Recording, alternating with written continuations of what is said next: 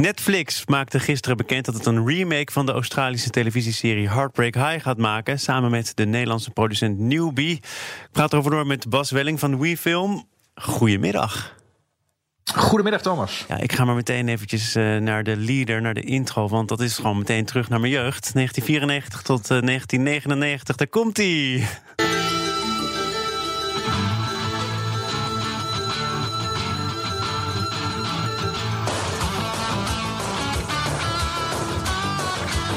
Ja, zijn Dressic en Nate nog bij elkaar, Bas? ik zit meteen weer helemaal in de verhaallijnen. maar goed, laten we dat uh, maar achter ons laten, want uh, dat is waar eenmaal. Hoewel ze volgens mij ook op Netflix allemaal zijn terug te zien, hè, die oude afleveringen. Zeker, zeker. Ja. Sinds vorige week. Sinds 210 week. Uh, afleveringen van destijds, nu weer, nu weer te bekijken. Ja, maar daar komt dus nog iets bovenop, namelijk een remake. Ja, dus uh, dit, hè, dit was destijds inderdaad in de jaren negentig uh, ongeveer het grootste exportproduct uh, wat Australië op tv-gebied had. En het werd in 80 landen uitgezonden op een gegeven moment. Hè. Die tienerserie, met name rondom tieners, heel erg populair. Ja. afspelend op een, op een high school. En het eigenlijk provoceerde het ook een beetje, die serie. Ra de, racisme, huiselijk geweld, multi cultureelheid, alles kwam terug daarin. Uh, dus er was een hele doelgroep die zich daar echt ontzettend door aangetrokken voelde. Het schijnt zelfs zo te zijn dat de, de rolschaatsen hype in de 90 jaren en de wenkbrauwpiercing mede door Heartbreak High zijn geïnitieerd. Nou, en, en dat was inderdaad voor nou, de Nederlandse producent Newbie reden om vorig jaar al die rechten te bemachtigen. En nu is dat dus uitgemond dat ze dit weekend bekend hebben gemaakt dat in 2022 een nieuwe serie wordt, achtdelig, uh, Netflix Original, die wereldwijd uitgerold zal gaan worden. In Sydney wordt hij gedraaid uh, met Australische cast, uh, alles erop en eraan. Met dezelfde doelgroep, namelijk uh, tieners die proberen een beetje onder het juk van thuis uit te komen? Ja, precies, zeker. Maar dan ook nog een tweede doelgroep. En dat is de doelgroep jij en ik, zullen we maar zeggen. De, de doelgroep die dat, destijds, die dat destijds heel erg aansprak.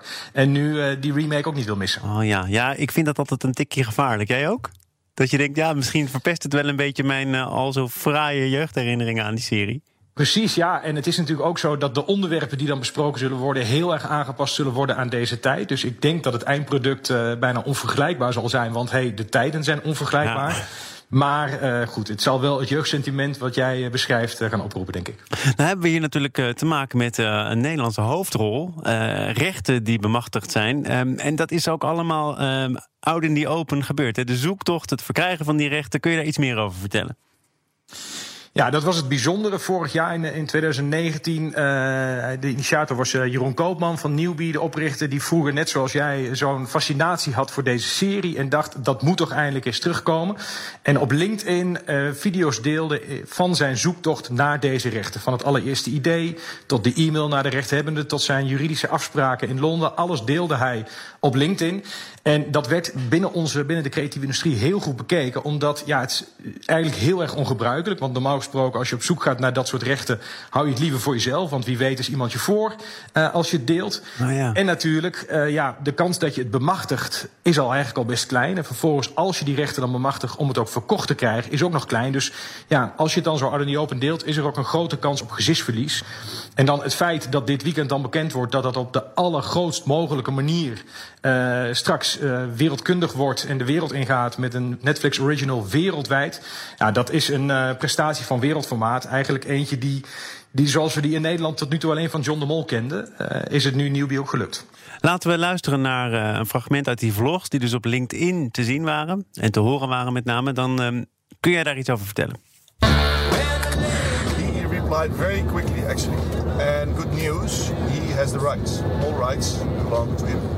But, twist and turn, he said, spookily, I received another request for a remake to Heartbreak High yesterday. so, never had a, a, remake request before, and now, the day I uploaded the video with the idea, he got another request from another party with exactly the same idea. Oh ja, daar gaan we al. Dus meerdere kapers op de ja. kust uiteindelijk. Precies, ja. Dus dit was niet de eerste aflevering. Hè. Dat is de tweede of de derde aflevering. Dus in die eerste aflevering had hij gezegd van ik ben daarna op zoek.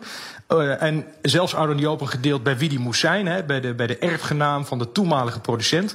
En toen hij hem eenmaal ging mailen, aangekondigd in episode 1... bleek diezelfde producent dus al een request te hebben gehad van iemand anders. Dus dat was al een behoorlijke uh, uh, climax die daar in die, in die, die episodes op zoek naar de rechter naar voren kwam. Dat bleek overigens achteraf iemand van Nederlandse bodem te zijn die hem probeerde te helpen. Ah. Dus het pakte uiteindelijk goed uit. Maar het was een hele ongebruikelijke manier. En het feit, ja, toen was het bijna een jaar uh, stil op dit front. En nu komen ze dan met dit nieuws uh, ja, dat, uh, dat, dat ze het aan Netflix verkocht hebben. En het pakt dus inderdaad goed uit. nu is het volgende hoofdstuk natuurlijk. Wordt dit een succes? Gaan hier heel veel mensen naar kijken? Is er geld beschikbaar om er ook echt iets moois van te maken? Wat is jouw verwachting wat dat betreft? Ja, wat betreft dat budget, daar doet Netflix natuurlijk altijd een beetje geheimzinnig over. Er staat in, het, in, het, in het persbericht staat iets als uh, de grootste fictieserie ooit door een Nederlandse producent geïnitieerd. Oh ja. In Nederland, uh, als je fictie op het hoogste niveau produceert, dan is een, een miljoen euro uh, per episode een beetje de max. Dus ik, ik vermoed dat dit daar ver overheen gaat. dus dat ook op dat gebied het een on-Nederlands resultaat is. Dus nou ja, voor dat geld hopen we natuurlijk op vuurwerk. Bas Welling van WeFilm, we gaan kijken. Dankjewel.